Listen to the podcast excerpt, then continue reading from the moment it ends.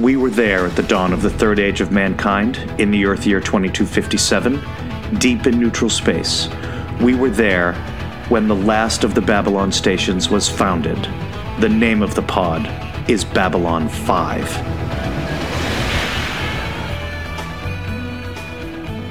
Episode 21, The Quality of Mercy, in which we learn a great deal more about Earth's criminal justice system, Dr. Franklin confronts a woman who possesses a seemingly miraculous healing machine, and Lennier and Londo get up to some shenanigans. Welcome to The Name of the Pod, your Babylon 5 podcast about the enduring cultural legacy of the 1990s phenomenon that was and remains Babylon 5. I am one of your co-hosts, John Cassie, and I am joined, as always, by my favorite Centauri, Chris Tetro. Hello, Chris. Hello, John. You know, now I think if we're referring to each other as Centauri here, do we have those appendage things? Yeah. I think that's all we need to say about that plot. I have nothing else to add. Quality of Mercy. Yeah, Quality of Mercy is our episode this week. There's this Lennier and Londo thing going on. Pure slapstick. The tentacle from the Navatron Korma is back, but it's a little different this time. Yes. And let's draw the curtain on that. Yeah. The only thing I want to say about the C plot, because let's acknowledge that we had an A, a B, and a C, and I'm going to assign this one to the C, is Lenier's Kirkfu gets an A+. Oh, yeah.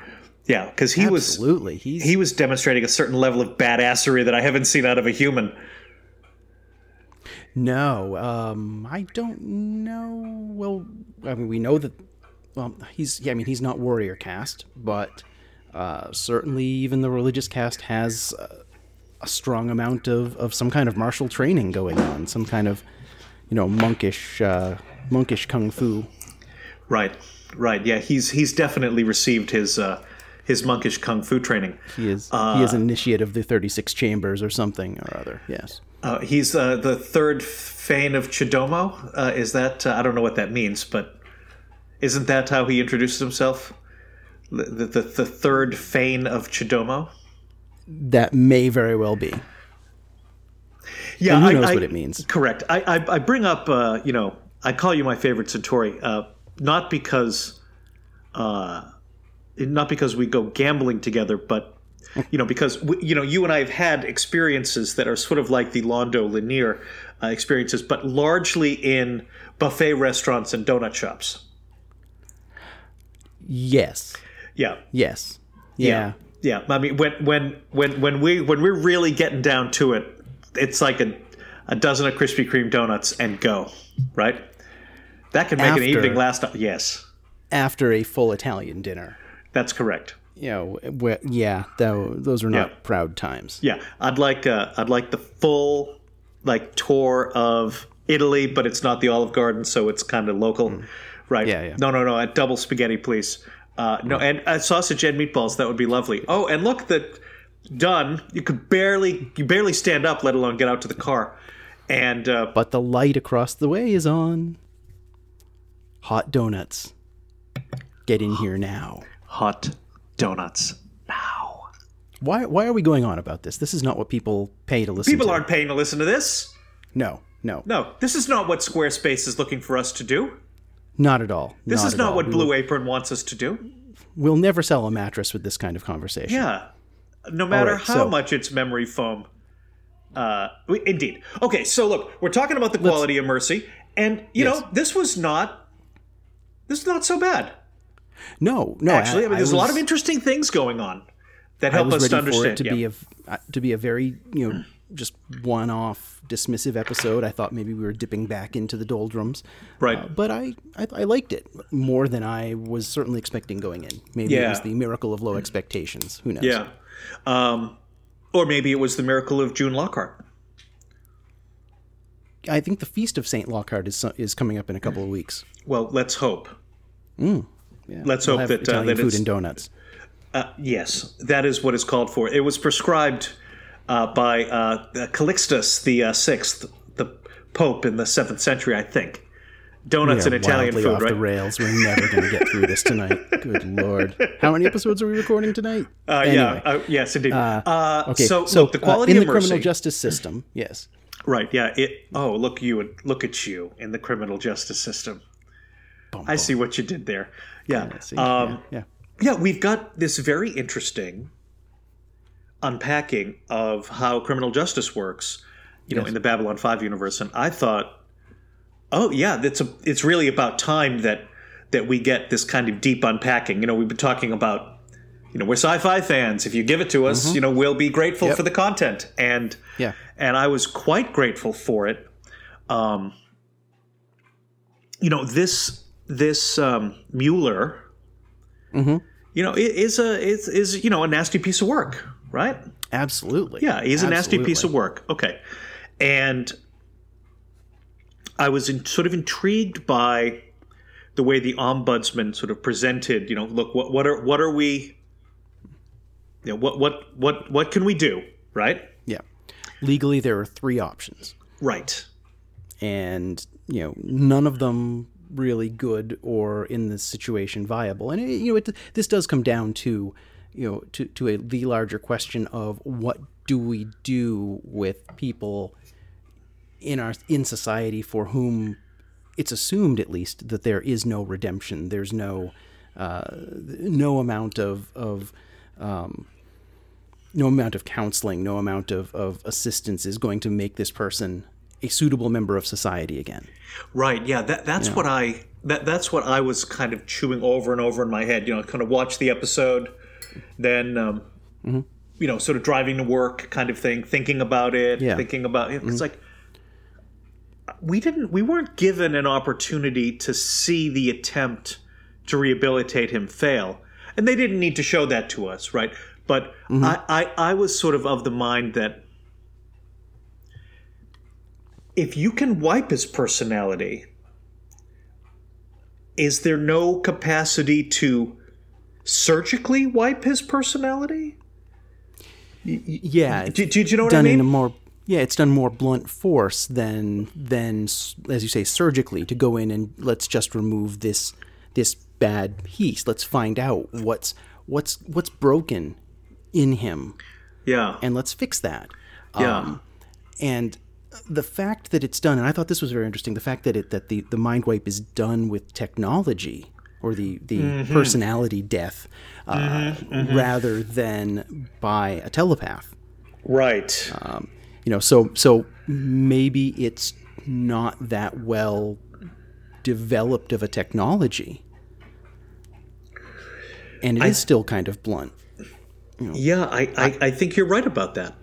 I would bet the Minbari can do this without any trouble, provided that it would fall within their sort of ethical jurisprudence. It doesn't feel like a Minbari punishment. No, but does execution or just locking somebody away in a prison, for life? Those don't feel very Minbari either. It feels like they would have, some other kind of more elegant. Of course, the answer may be, they don't go bad, but we know that's not the case. Yeah, we know that. We know for sure that is not the case. Yeah. I was struck by the choices. I was struck by the decision. I was struck by Garibaldi's. We get another. Kind of another whack at him being a real hard ass to this guy. Really vicious in wanting to, and I mean, there was an element of it being personal in here, certainly, but he was out for vengeance.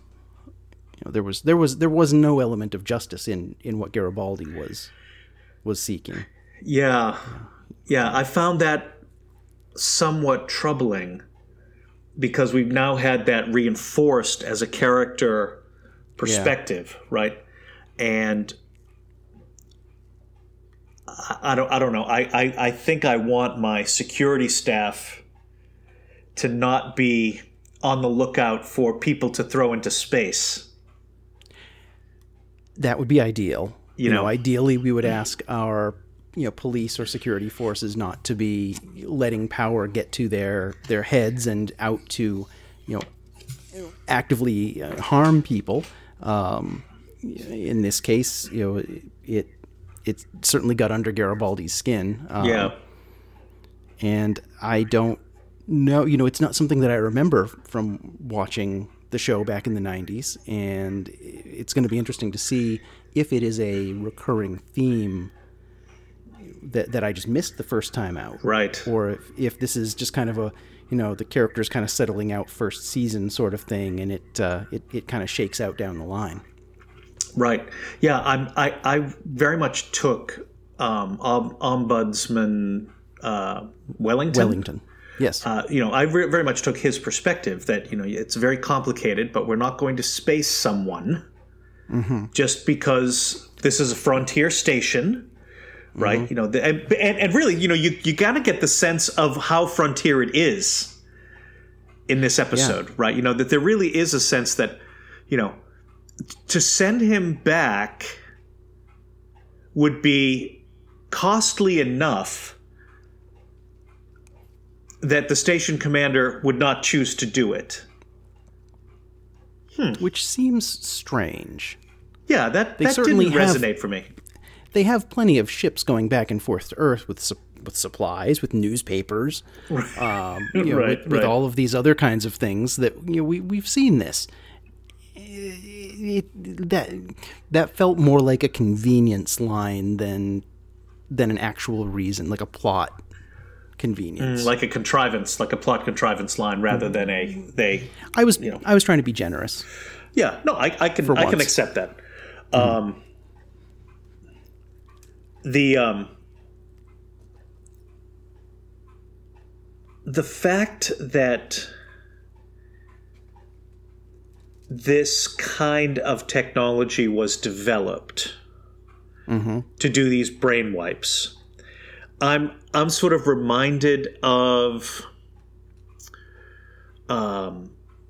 those 19th century mental hospitals that for their time were state of the art and designed according to a scientific plan. And there was a by the standards of the day, humane approach to dealing with, with people who had a range of conditions that were really beyond science's ability to understand in any kind of way. And for the time, they were appropriately hailed as state of the art. Medical miracle. Best thing ever. Medical miracle, right? Yeah. And I wonder if on some level, if we were citizens of Earth at this time and we were talking about this brain wiping thing, I wonder how the society would kind of grapple with that, because clearly it feels to me like this is something offered as a humane alternative to execution. Yeah. And yet... I gotta say, it doesn't sit well with me. It really.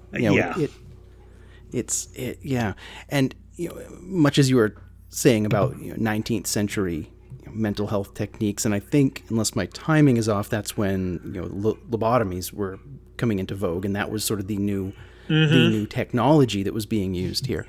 And I wonder if it's, again, a case like it was then, we've got this new technique, we've got this new technology, and letting that drive the justification for using it. It's a new thing. Look at this. It's new. It's got to be good. And not a solution in search of a problem. Right. Yeah. Yeah. And honestly, there's very little that squicks me out quicker than reading or listening to, the history of the use of lobotomization in mental health practices. I was listening to a podcast about it at one point and just had to turn it off. Yeah. you know, because you know, I have I have issues with a lot of medical things and with listening to or reading that occasionally have caused me to faint on airplanes. But you know, this was while I was driving, and I decided it was not a good idea. So this is you bring up a topic, and I hadn't really made the connection before, but I think it's a good parallel, and I wonder if J. Michael Straczynski is putting it in there with any deeper reflection on the practice, you know, or if it's if he's seeing it as this is a good tool, this is a good humane alternative to execution or lifelong imprisonment. And I know we get another episode in season 3 dealing with this, where we get one of our favorites coming on, Brad Dourif. Oh, yes. Who has been personality deathed. I mean, if you're gonna have a, you know, crazy psycho killer, you know, Brad Dourif's name floats to the top of the index card pile. He is the ne plus ultra. Yes, there is no one better.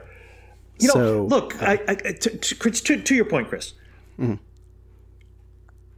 When this show is really good, and I think this episode is an example of this, we're given a lot of this content.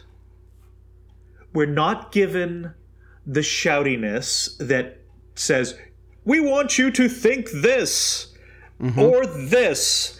We're just given it, right?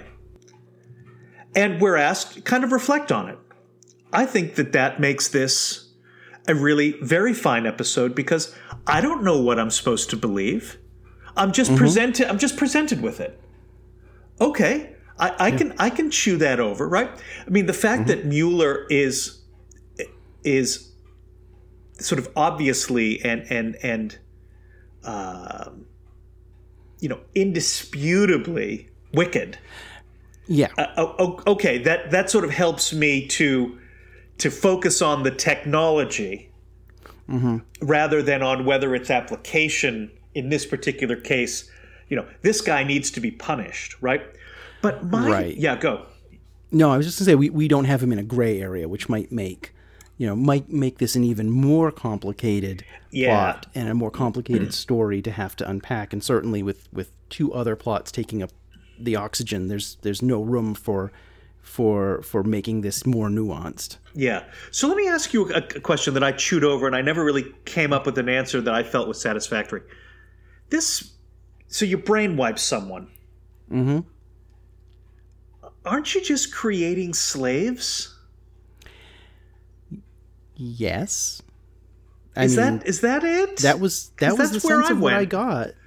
Now, and again, you know, I want to hold off until we get to season 3 and we see, you know, kind of what these people are doing. I don't, this is one of the rare instances where I've looked ahead a little bit, but I haven't watched the episode. I don't remember much of it. And I don't know kind of what we're going to see of people who've been through the process. But it's certainly, I mean, they talked about, you know, erase the personality and send them off to work and contribute to society in some way. So yeah, I mean, you're taking away the free will, even if it is really morally repugnant, right? And even is it right? I mean, maybe it's not. I think it is, I mean, but maybe it is. Serial killer of you know of serious proportions here. Yeah, I mean, right. This is, like I said, this isn't a nuanced situation. Yeah, right. Yeah. Yeah, I can't get past the fact that this tool is sort of like, or it's sort of like a kind of a lethal injection kind of thing. We're going to do something that actually isn't so great, but it's sort of the best we can do. We haven't thought of anything else. Yeah. And we don't want to lock him up for whatever reason. And we're not going to throw him out an airlock because that's not how this is going to work. Yeah, and so we can't transport him to a prison colony somewhere because that's too expensive. And our prisons here are too full. Our jails here are too full. Right. Because I certainly can't imagine that the station is designed to house, you know, long-term prisoners. No. So all of that sort of combined in my mind to make it very interesting. Mm-hmm. Before you even bring in the Psi Corps stuff. Yeah. Right. Which I thought, okay, that's even more interesting. Yeah, because they're not. You know, they're not directly involved in the process, and you'd think that having them at your disposal, that would be the mechanism rather than going through technology. So it was puzzling, but we have seen technology used for telepathic purposes, back with. The Sky Full of Stars. Yes. You know, and we wondered at that time, why don't they use a telepath for this? Well, you know, we have again, you know, that it's kind of it's an established thing that you can use this technology in place of it. And it may well be that the Psi Corps just says, this is not something we're going to do. You know, they go in and they sort of do a before and after. To make sure it's been done, worked. Right. But you know, we're not going, and that seems kind of slippery, you know, and you know, a little dodgy. I got to say that they are involving themselves in the process that they are refusing to participate in. Right. We will. Well, in that regard, it's like medical doctors verifying an executed person is dead. Right. Mm-hmm. We will not participate in the execution, but we will certify the person's death. Mm-hmm. Right. Okay. Mm-hmm. Now is that okay, you're obeying the kind of letter of your law. Yeah. But help me understand how this doesn't violate the spirit of your oath. Mm-hmm. Right. Yeah. Psi Corps will verify, observe, and measure the personality before. The person will go into the, Captain Garth machine and will come out with something else. Where does that something else come from? They didn't talk about that. Okay. No. Yeah. What is that something else? Is it, we've got five template personalities and we'll just personality too, right?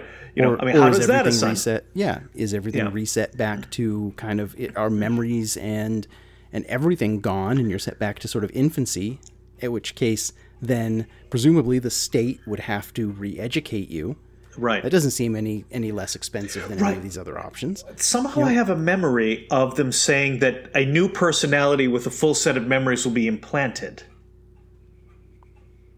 Yeah, I might have missed that. Yeah, or I might be making it up. But, I thought, okay, Psi Corps before and after, society has clearly erected a, 50-foot wall. Mm-hmm. The justice system is on this side. Psi Corps is on the other side.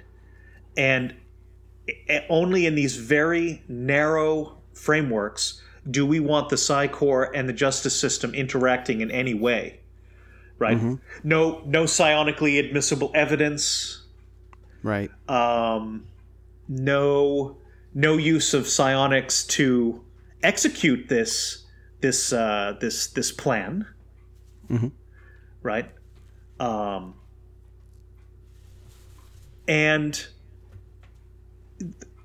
to work within criminal justice, we're told from the Psi Corps side is really kind of not a great job. You know, the mental fragging rate is really high. I would certainly imagine so. Yeah. Yeah. I don't know what the turnover or burnout rate in, like prison psychiatrists is, right? But I would imagine it's, super super high. Yeah, I can't imagine it being anything other than an exceptionally stressful gig. Yeah. Yeah. So I found all of that super interesting. I'm not sure that this was meant to be the A story, but I took it to be. Yeah, I don't know if that one or the Dr. Rosen and her miracle healing machine. I don't know which one was intended. They do eventually, you know, their paths do cross. Yes. You know, toward the end of the story, in sort of the best resolution for everyone. Oh, look, you know, we don't have to get our hands messy. Yeah, look, right. We've resolved the situation. Ha. You know, right. Thank you, Vorlons, for killing Deathwalker. Kind of thing. Yeah. Right. Yeah. Yeah, the fact that that the guest character, gets to kind of go off, gets to be exonerated, right? Yeah. And then and this is one of these situations again where we really are we're getting one of our main characters as a reflection from our guest stars that's bothered us throughout the season, and we get what I think is probably the best and the best treatment of Dr. Franklin in this season. Yes. In the playing off of, Dr. Rosen and her daughter. Yes. And I just got to say, having, June Lockhart in here and playing Dr. Rosen, it was great. And the fact that that she doesn't get a scene with Bill Mumy is criminal. I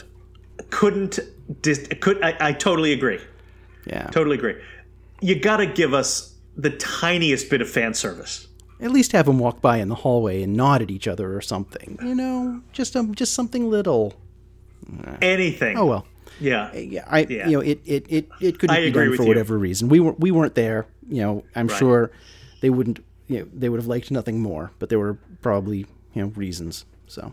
Yeah, or it was seen as being so sort of nakedly fan servicey that they just felt we can't do this. But then. It's June. Don't make Lennier. Yeah. Make it Na'Toth. And can you imagine Na'Toth and Londo having a night on the town? That would be horrifying. I can't imagine that. No. Yeah, right. No, I can't. Veer and Delenn. That's maybe a little better. I could see that. I couldn't see the other. Yeah. But so I think we get a really good. I mean, we were talking recently, trying to say nice things about Stephen Franklin, and I wish we'd had this episode totally before that, because the fact that he's setting up this free or greatly reduced cost clinic in the down below is it says things about him that we hadn't seen or hadn't had any kind of indication toward yet completely. And we got a little bit of evidence of Stephen Franklin as a sort of we said in that episode where we were talking about him deeply committed to his principles, kind of a man of justice, this kind of thing. We see that expressed here. I think that this episode really does him great credit. And he doesn't interact with Dr. Rosen in the way that he's interacted with virtually every other NPC, which is all, kind of bluster and, Well, he does start there. Interestingly, he starts at that. And, I was reminded as I was watching this of Believers.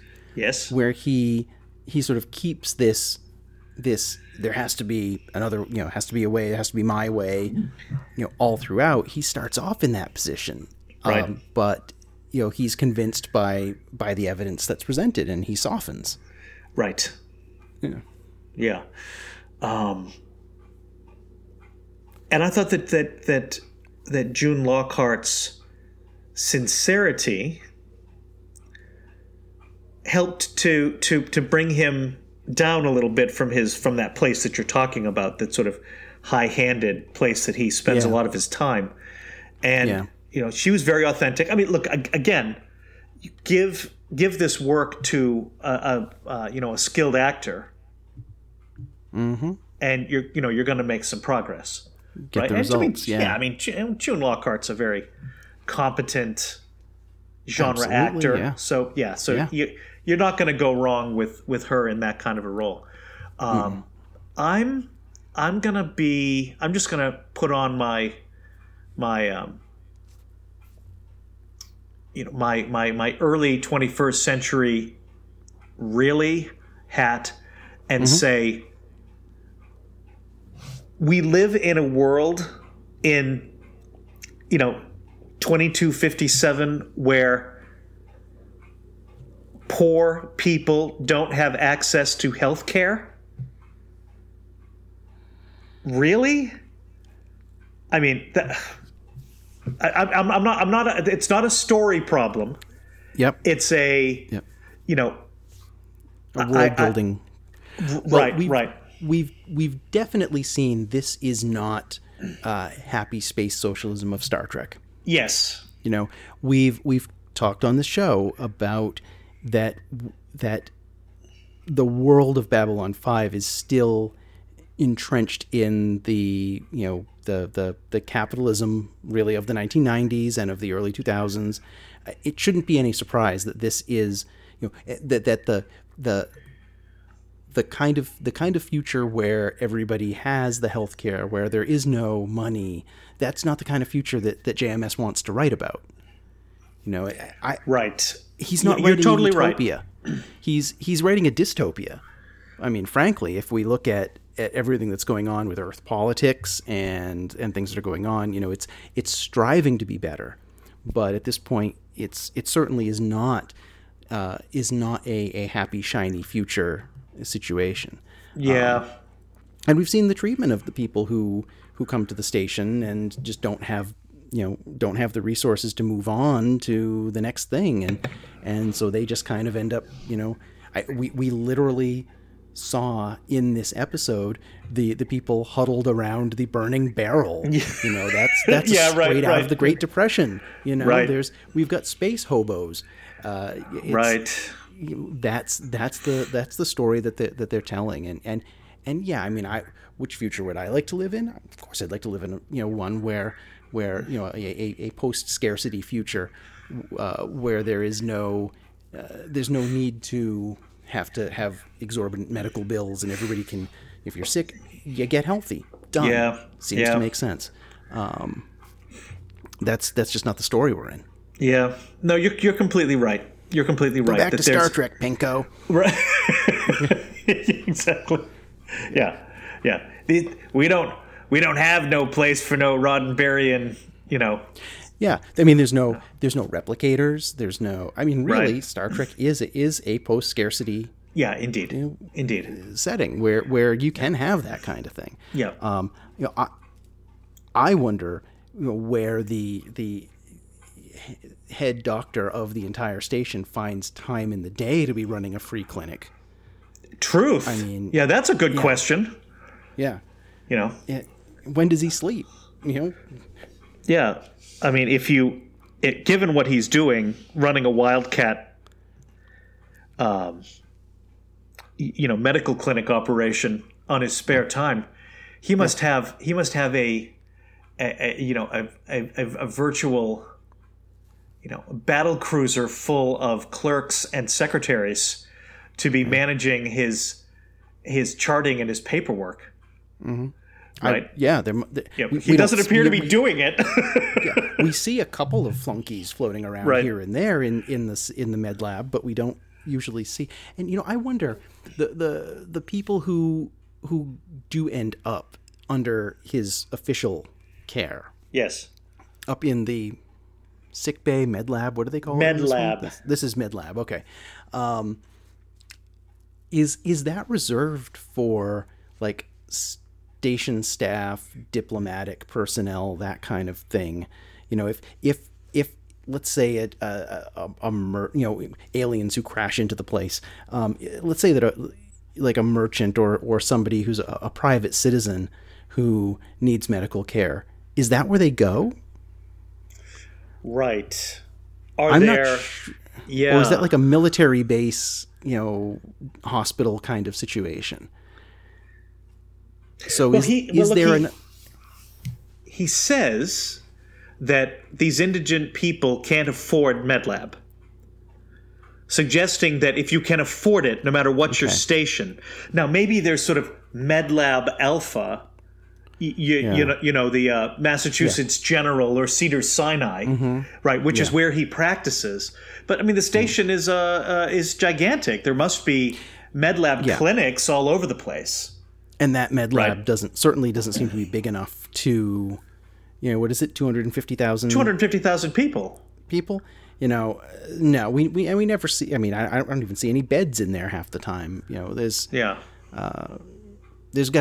have to be other facilities, larger facilities for the, you've got that one where he's working for your kind of special cases or your Earth Force staff. There's another kind of facility somewhere that's like general population, and then the clinic that he and Dr. Rosen are running, those are the kinds of things for people who can't afford to get into that second tier. Yeah, right. It has to be that, doesn't it? It has to be, yeah. Yeah. I would think so. So, I think about, 250,000 people. Okay. Mm-hmm. If you take, we're in Simi Valley in California, 120,000, Thousand Oaks, California, the city right south of it, about the same size. So the population of those two cities roughly equals, well, Simi Valley has a hospital. Thousand Oaks has at least one, I think maybe two. Mm-hmm. So you've got sort of three facilities, literally hundreds of beds, every kind of specialty imaginable. Yeah. Right.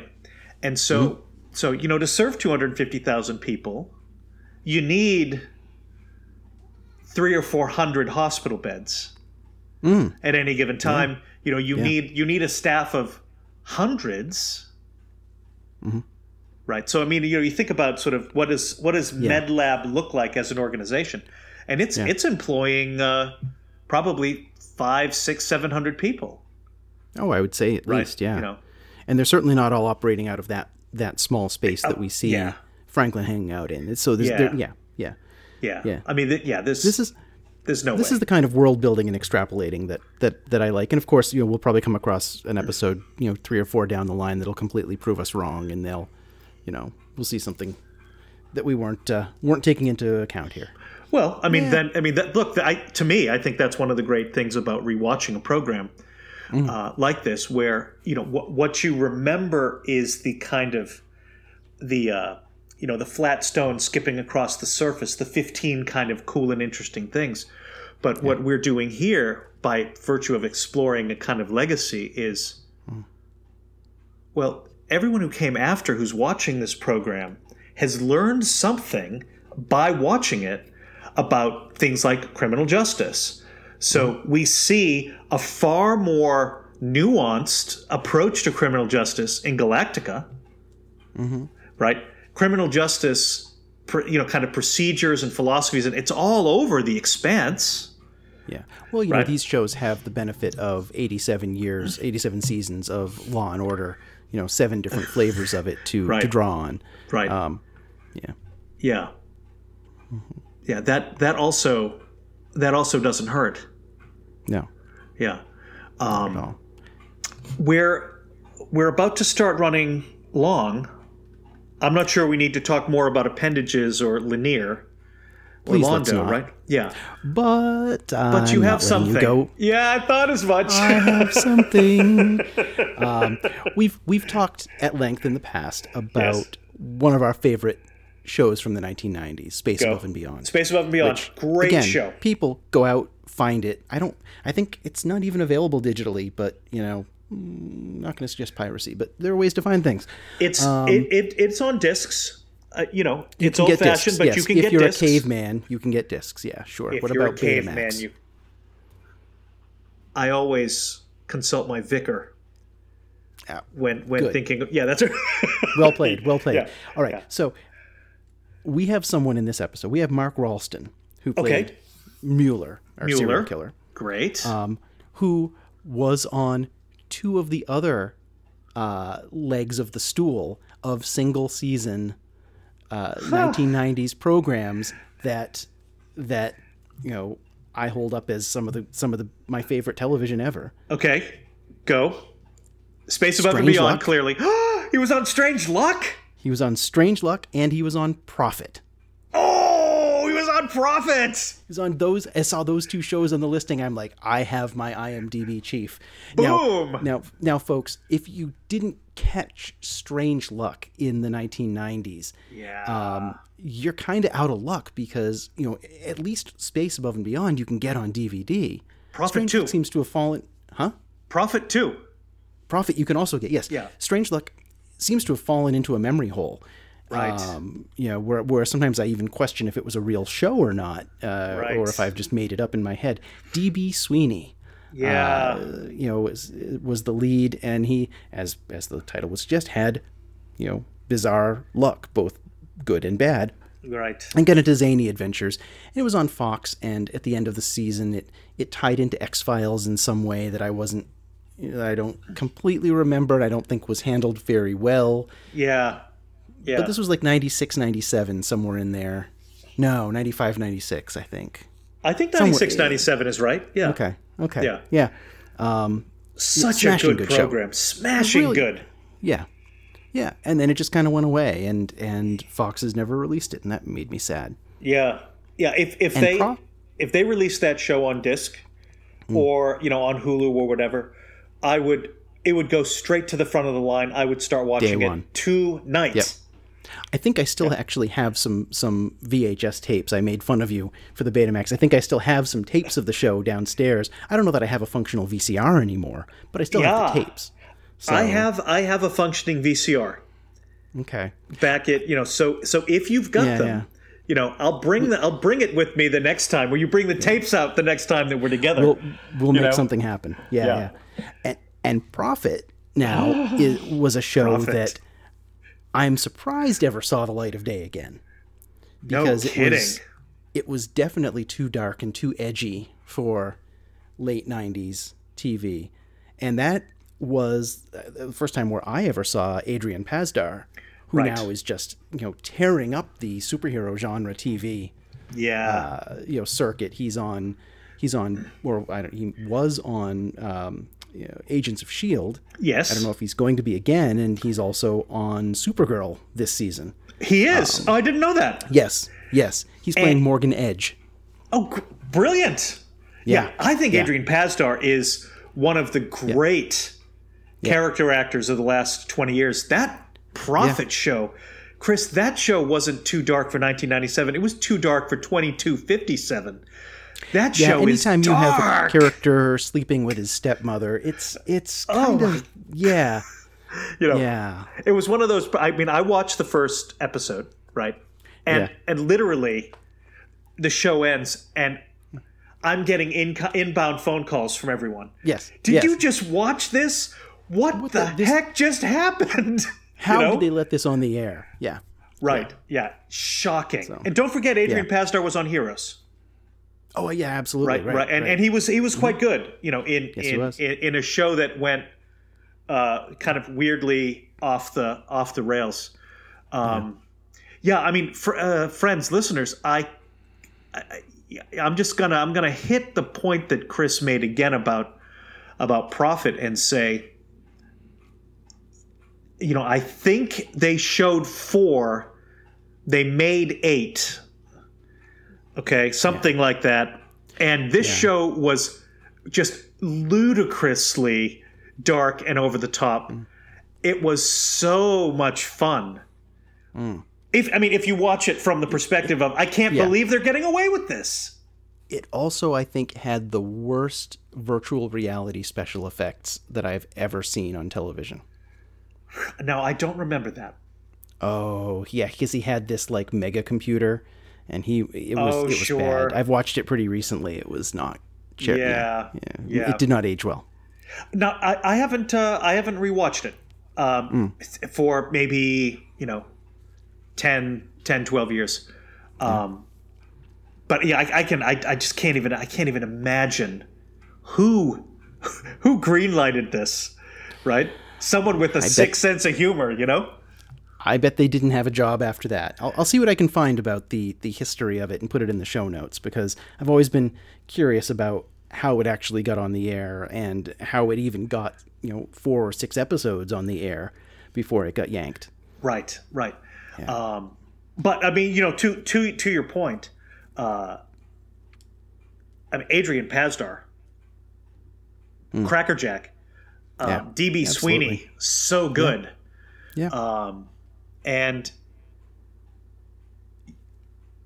You find these character actors who are all over the substrate of these programs, So, as we come to the end of this episode, I can't help but note that we're coming to the end of, very near to the end of season 1 of Babylon 5 and of our own program. Next week, join us for Chrysalis, in which we wrap up some stories and launch many more threads projecting forward into seasons 2, 3, 4, and 5. For all of the remarks that we've made about season 1 being sometimes a bit of a slow going experience, we're going to get lots of very important developments in the next episode, and I look forward to sharing it with you, with my favorite Centauri next week. Again, find us on our webpage, find us on our Facebook group, leave us a 5-star review on iTunes, and stay tuned for next week and the end of season 1. Chris, see you then.